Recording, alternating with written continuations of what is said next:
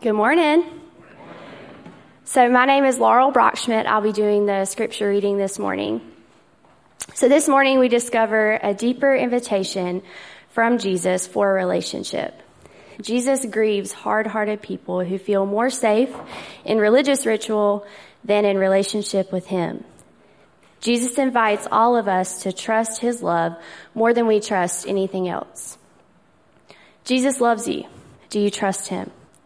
Hear his word in your heart. This comes from Mark 2, 23 through 3, 6. One Sabbath, he was going through the grain fields, and as they made their way, his disciples began to pluck heads of grain. And the Pharisees were saying to him, Look, why are they doing what is not lawful on the Sabbath?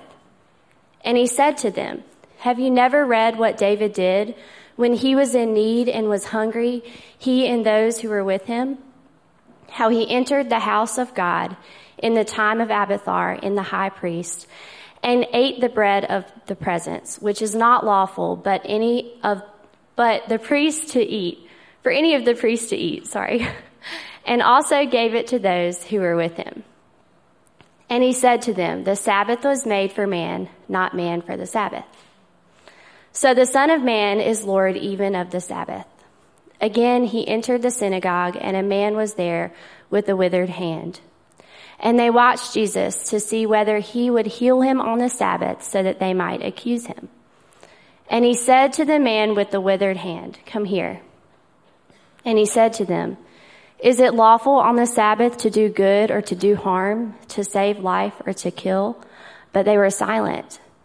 And he looked around at them with anger, grieved at their hardness of heart, and said to the man, Stretch out your hand.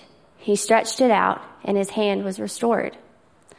The Pharisees went out and immediately held counsel with the Herodians against him, how to destroy him. All flesh is grass, and all its beauty is like the flower of the field. The grass withers, the flower fades, but the word of our God endures forever. Thank you, Laurel. Good morning, everyone. It is a joy to be in worship with you today. If you've got your Bibles open, uh, please keep them open uh, in Mark chapter 2 and 3. Uh, we're going to uh, be looking at this pericope together. If you don't have a Bible and you want a Bible or need a Bible, we can get you a Bible. Uh, we have some that are back here. If you have one on your phone, please feel free uh, to look at that. It's, it's beautiful. As we continue to study Mark, Jesus continues to compel us. To compel us to move beyond the, the religious ritual that so often we hide behind or, or uh, can find comfort in, and to move into a, a deeper relationship with Him.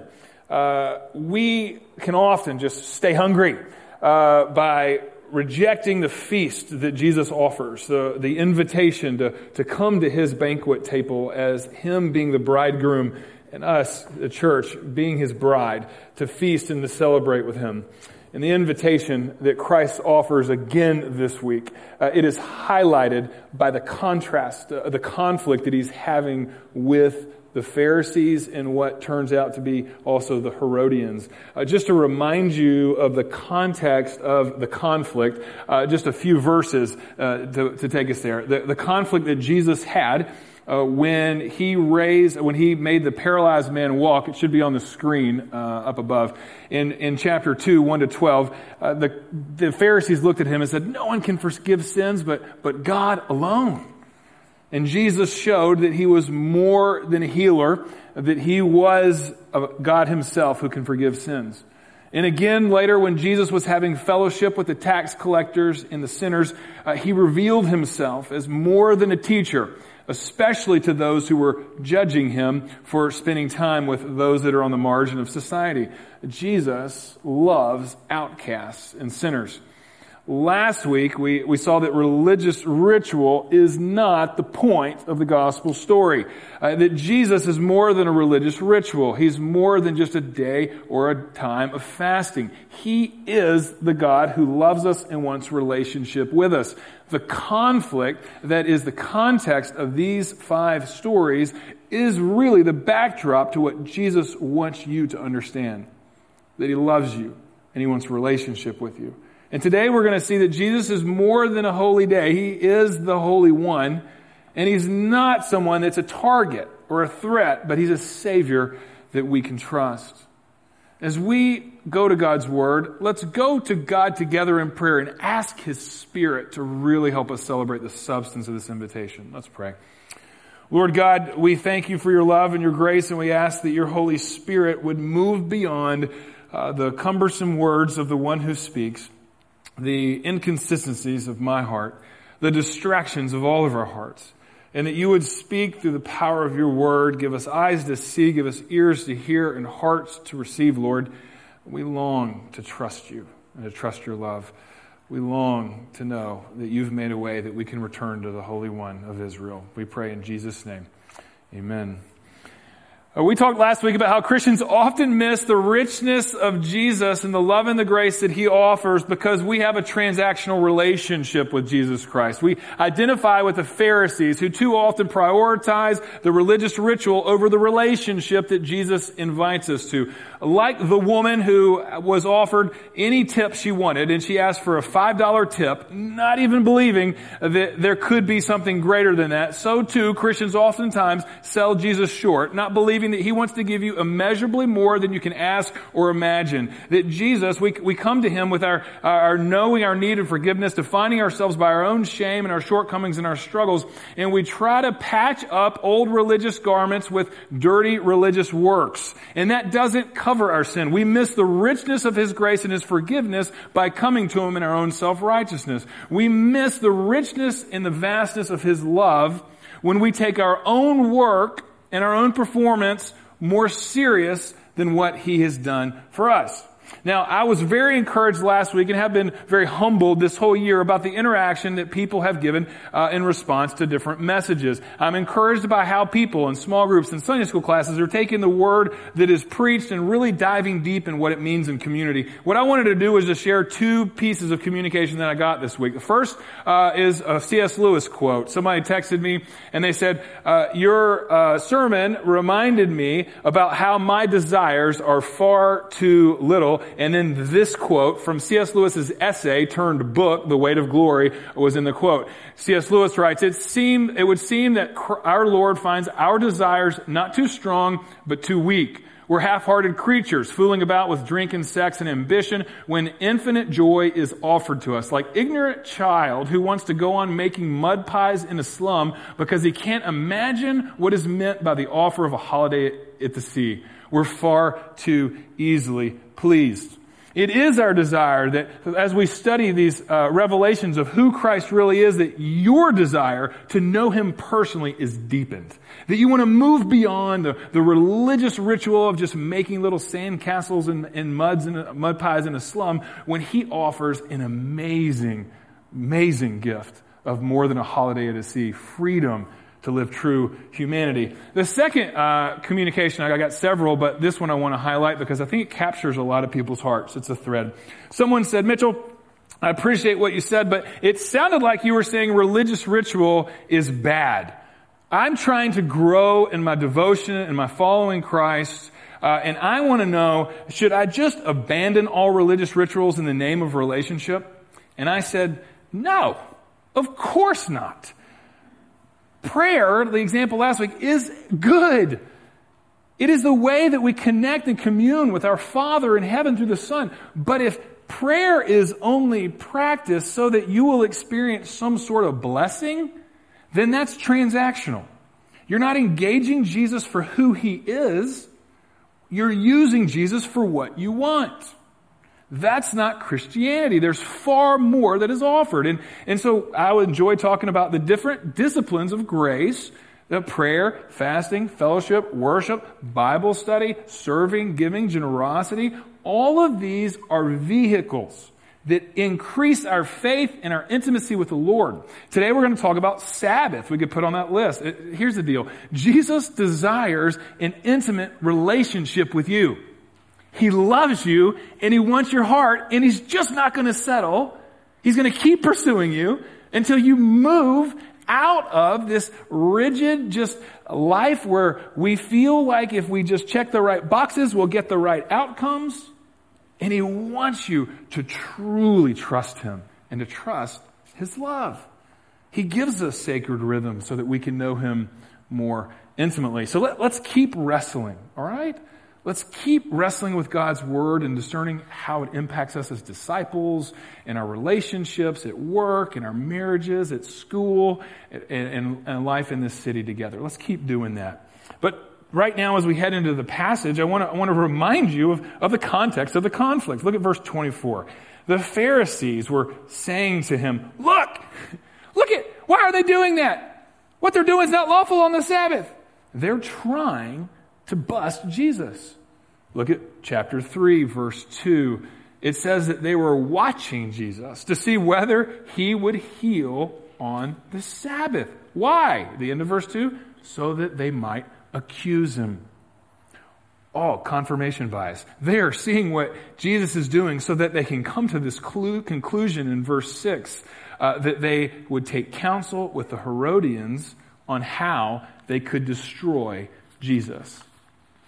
It is a very threatening thing that the God of the universe, the total authority over all that is seen and unseen, a power that is greater than any economic power, any religious power, any political power, any socio, uh, social power, that this God makes himself available for relationship.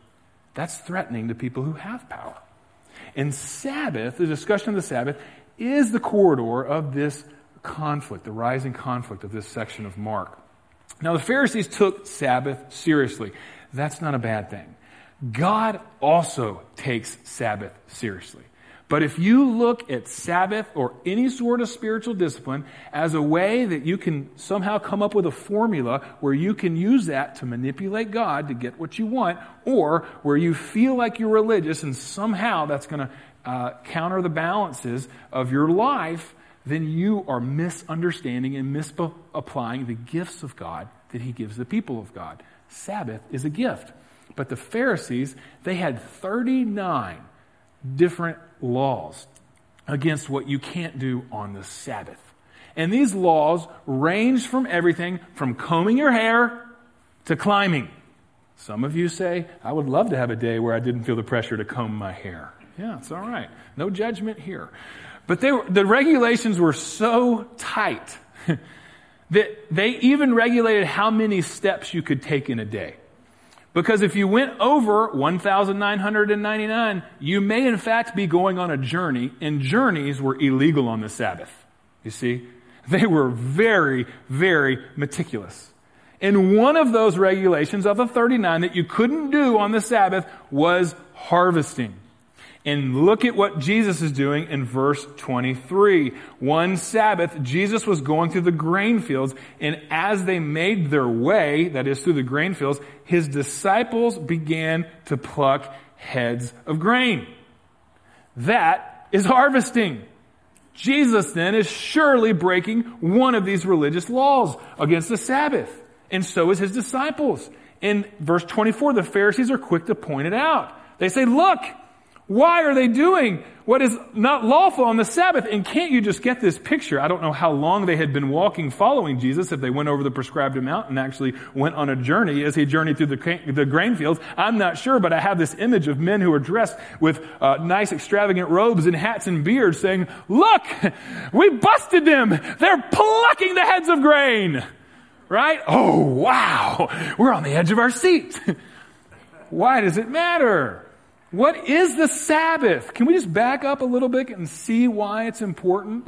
Why we need to appreciate it, at least as the context and the corridor for this conflict? The Sabbath is a gift, it's grace, and it's a sign.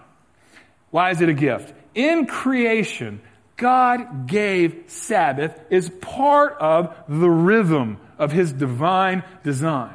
In Genesis chapter 2, verse 3, God set apart the seventh day to rest. Work was done and complete. Worship must ensue. Time and fellowship with the Creator in the context of finished creation. It was a gift to God's people, His creatures.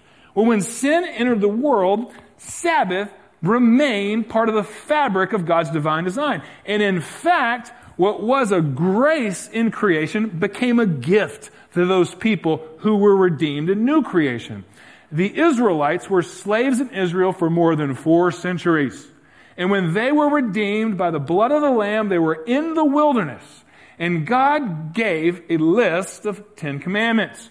Number four, we just read about in the Heidelberg Catechism, was that they should honor the Sabbath and keep it holy. To do no work on the Sabbath. That is a gift. Imagine being slaves for so long in your history that no one in your family remembers a time where you weren't working at other people's commands, at the authorities' commands, at the cost of, of your own physical well-being, your own fatigue, seven days a week from sunrise to sunset. Now all of a sudden you've been redeemed and you've been freed and the authority of all authorities is saying, you have a day where you can do nothing but rest and worship me. That's good news to former slaves. It's a gift of grace. But not only that, it's a, it's a, it's a gift, it's grace, but it's also a sign. And just as much as Exodus 20 and Deuteronomy 5 celebrate the gift of grace that is the uh, day of rest and Sabbath and worship for God's people who used to be slaves, so Exodus chapter 20, for, uh, 31, 12 to 17, and Ezekiel 20 and other places call the Sabbath a sign. It is a sign between God's people and God himself. It is a sign for all other people to know that they exclusively belong to the Lord in relationship. Now let me uh, try to bring this home to you. There is a love relationship between God and his people. He makes his uh, desire for relationship known through redeeming his people from slavery in Egypt and then through the cross of Jesus Christ. And he says, I want to make my love known to you. For you to show the sign of our relationship, I give you Sabbath. This ring is a sign.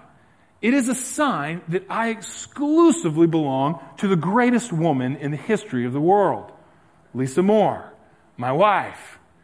She made vowels, and she, not vowels, I'm sorry. Yeah, like, like Pat Sajak just came out of me, right? You want to buy a vowel? Golly. It's a place of grace. Nobody's perfect. She made vowel. Gosh! It was closing prayer. She made vow. There's no L in that. There's L in our love, but no L in vow, vowels. And she sealed those vows with this ring. I wear this ring as a sign that I exclusively belong to her. And this is the heart of the gift of Sabbath. When all the other nations and all the other economies are built off of endless slave like labor and work where people are married to profit and people are married to economic engines and people are married to productivity, I want you to proclaim that your love exclusively belongs to me. And that sign is not a wedding ring, it is Sabbath. Now that's been a particular image for me that as I've begun my journey, just beginning, of being a recovering workaholic, I say that in full seriousness. That imagery has been most helpful to me. Uh, some of you have been following along with us in the Keller book, The King's Cross. He has a tremendous chapter on Sabbath and the teaching of Jesus on Sabbath and the conflict with the Pharisees. And, and one nugget that I want to glean from that is he calls Sabbath deep rest. He calls it uh, a synonym for shalom. That we're invited by the love of God to trust His love so much that we rest in Him completely. Now, why does God give us Sabbath? I want to illustrate that by telling you a story of my brother, okay? My family of origin is so full of stories of how not to do things. It's really comical. My brother was four years older than me, and I learned how to not take care of my car from my brother John. He graduated from college. Uh, he went to New Orleans trying to make it in different capacities. One as a street musician uh, and various other uh, endeavors that he had. And he tried to make ends meet uh, in many ways. One of those was by delivering pizzas. He drove in New Orleans thousands and thousands of miles delivering pizzas until one day his car just stopped and started smoking for no reason and he got towed to the garage. And I, I remember when he called home and, and called uh, my mom and my stepfather, who was the most, he was the most southern man you've ever heard talk. And he, he was from Mississippi and he never said an awe in his life. He was so southern. My mom gets on the phone and my, my brother's like, Mom, my car just stopped and started smoking. Well, are you okay, honey? Yeah, I'm fine. I have no idea why my car just stopped and started smoking. And Felix goes, well, baby, when was the last time you changed the oil?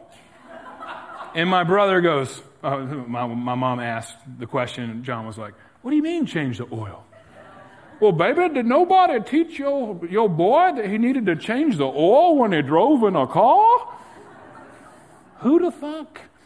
So little Mitchell took some notes. It's important to change your oil. How not to take care of your car. You see, cars are made for driving. Garages are made for cars, not cars for garages. Pit stops for oil changes or tire pressure actually enhance the ride and the longevity of the car. In the same way, God gives Sabbath to his people so that they can experience what could be called pit stops of his grace. Where in God alone, in that relationship, we can find rest, restoration, reset, renewal, reflection, because we need it. We're actually designed to be dependent on Him. You might like that, not like this fact, but you are created with limitations. You can't do everything. You can't be everywhere. And despite what your Google Pocket computer tells you, you can't know everything. You have limitations. And Sabbath is a, is a rejuvenating reminder that if we reject it, I promise you, life will stop and start smoking. He has a design. And God wants the sacred places, He's always designed the sacred places to be fuel for our, our relationship with Him and our mission for Him. And that's why, if you look down at verses 25 and 26, you see Jesus responds to the accusations, the public accusations of the Pharisees, uh, with an Old Testament picture. He says, Have you never read that when David, what David did when he was in need and he was hungry, he and those who were with him, how they entered into the house of God, and in a time of Abiathar, the high priest, they ate bread of the presence, which is not lawful for anyone but the priest to eat, and they also gave it to those who were with them? God has always designed the sacred places and spaces of this world to be fuel for your faith and your relationship with Him, for your mission and your purposes for Him as you drive in life. In, in, in His sacred uh, prescriptions and and the places and spaces, they're not intended for us to come up with some sort of formula where we can obtain some sort of personal piety and feel better about ourselves but they're intended for partaking in deepening personal relationship with a God who has redeemed us and restore us. And through his means of grace, he is renewing us. And, and, frankly, this is what makes Christianity unique among all world religions. All world religions, we have to perform and, and, and use, follow certain laws and climb them as if it's a ladder trying to get to God. And Jesus completely redefines religion in the context of relationship. Cars, they're not made for garages, but garages are made for cars. Man and woman, you're not made for Sabbath so you can check some sort of box, but Sabbath was made for you. And Jesus says that in verse 27, and then he makes this unbelievable claim. He says, So the Son of Man, that is Him, is Lord, even of the Sabbath. He is saying that deep rest, the shalom of God's created design, is only found in relationship with Him. This is amazing. You remember uh, when, when they were frustrated in earlier in Mark 2, uh, the Pharisees were because Jesus said, Son, your sins are forgiven. No one can forgive sins but God alone. You remember when he was frustrated when, when he was hanging out with tax collectors and sinners and he said, The Son of Man, it's not, it's not the, the healthy that need a doctor, it's the sick. So the Son of Man came to seek and save what is lost. Now, you remember when, when they were upset with Jesus because he and his disciples weren't fasting? And Jesus said, I'm the bridegroom. You don't fast when you're celebrating and feasting with the bridegroom. I want relationship.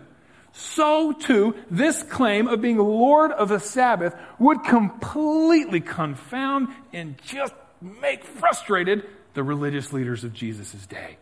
They would have none of it. He is the bridegroom who loves you. And to show our love for him, he gives us a sign so that we can rest. And just like the church father Augustine said, our hearts will be restless until we find rest in Him. Now, look, I confess, I'm a part and oftentimes a proponent, unfortunately, of the workaholic culture that is permissive and pervasive in our society. That we can prioritize productivity and profit even over and above a personal relationship with the living God who loves us. I mean, I know people like that, right? No, I am someone like that. But Jesus alone offers deep rest because he alone is our creator. He's the word that spoke creation into existence. Jesus alone is our redeemer. He saves us from something more than the Israelites were saved from in, in Egypt as slaves. He saves us from the slavery of our sin. He removes the penalty of sin by dying on the cross for us. He removes the power of sin by giving us the Holy Spirit as His children. He gives us the promise that one day there will be a no more presence of sin for all who belong to Him. Jesus loves you. He's the bridegroom, and he invites you to feast on his love. When, I'll, tell you, I've been trying this year, 2021, to try to take 24 hours a week where I acknowledge, God, you are the creator, I will not create. God, you are my redeemer, I am going to rest in your gospel promises. I am sufficient in your love. I don't need to prove my sufficiency at work. I am secure in your love. I don't need to live out of insecurity by trying to outproduce everybody. I am worthy by your grace. I don't need to prove my worth over your productivity. That's been hard for me. Very difficult. Ask the people who are close to me, but I want to wear it as a sign. I am not married to profit. I am not married to productivity. I am not married to social status. I am not married to work. I have received vowels, V O W S, vows, gosh, from the King of Kings, the Creator and the Redeemer, who loves me and has given Himself for me so that I can rest in deep dependency on Him, finding a taste of God's created design. You know what I realize? I realize that the whole pericope, the whole part of chapter 3, verse 1 to 6 is speaking to me. It's unbelievable. Jesus goes on in the last part of this and, and he diagnoses hard hearts that reject this invitation. It's a fascinating picture where Jesus enters the synagogue. There's a man with a withered hand and the Pharisees are watching Jesus. They want to bust him. Jesus gives a sign. He heals this man with a withered hand, and that sign, it validates him as the messenger. He is God. He brings restoration. But it also validates his message. You can wear the sign of my love for you and your exclusive belonging to me and find restoration, renewal, and regeneration in the garage of my grace. But verse 5 has really haunted me. Look at this. And Jesus looked around at them in anger, grieved at their hardness of heart. My hardness of heart, our hardness of heart, not believing Jesus' promise, not trusting his love, not resting in his grace, not resting in his sovereignty. It's a rejection not of a holy day, but actually the Holy One. And he's angry. Not in the sense where he's going to come at us and be punitive, but he's angry because we're settling for too little. Our desires are far too small. We're like the quote from The Weight of Glory that we read earlier. We're content making mud pies in a slum, and He's offering the vastness and the richness of His grace and His love. That angers Him because He loves us. It angers Him so much that He went to the cross to die for my workaholism, for the idolatries in my heart that manifest through productivity, that manifest in production, that manifest in trying to prove my worth, that manifest in this autonomous lifestyle where I care more about what you think of me than being rooted and grounded in the unconditional love of God that's been proven in Christ's work for me. That angers him. And he died on the cross. He took all the anger out on himself to free us, to free me, to return to him. And the invitation how can we return to rest and restoration and renewal? It's super easy. Believe. Lord, help us with our unbelief. When we believe, we rest in the finished work of Jesus. Our ritual cannot save us. Our religion cannot restore us or give us life. Only relationship with Jesus, where we admit our sin, believe what He's done, and confess with our lips and our lives that He alone is Lord trusting Him so much so that we are going to go towards Him and not just the signs of our faith. I mean, you've all seen Lord of the Rings, right? You remember Smeagol? Smeagol was that just dehumanized person that was obsessed with the ring. My precious, my precious.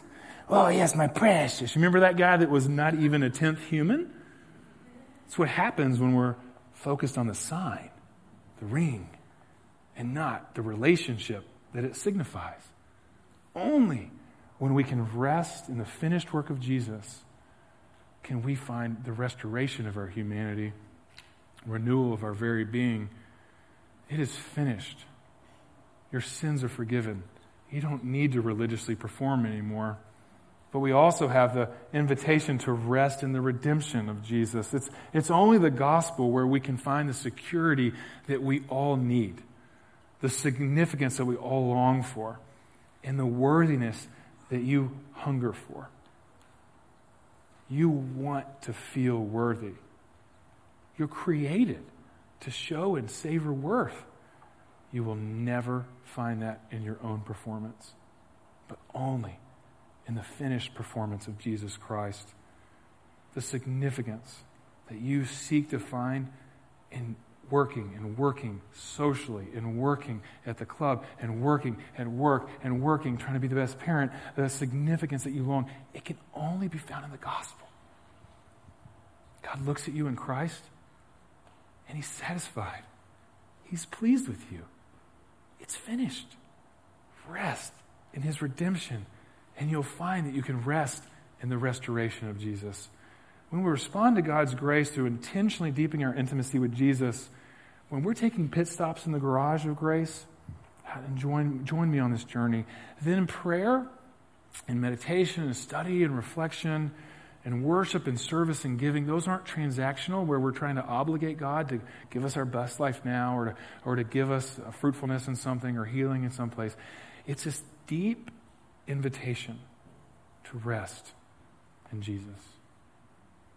That is the offer that's for us when Jesus says, the Sabbath isn't made for humans, but humans for the Sabbath. He's the bridegroom, and He's the Lord of the Sabbath. And He invites you to trust His love. Let's pray. Lord, we believe. Will you help us with our unbelief? We long, Lord, to really rejoice in the relationship that we are offered by you and through you. Holy Spirit, I pray that you'd touch our hearts. And please, please, Lord, help us to just experience the deep celebration of your love for us and, Lord, to experience the deep rest that we can find in you. You're a God that says, Come to me, all who are weary and heavy laden. I will give you rest. Jesus, Son of David, have mercy on us, we pray. In your name, amen.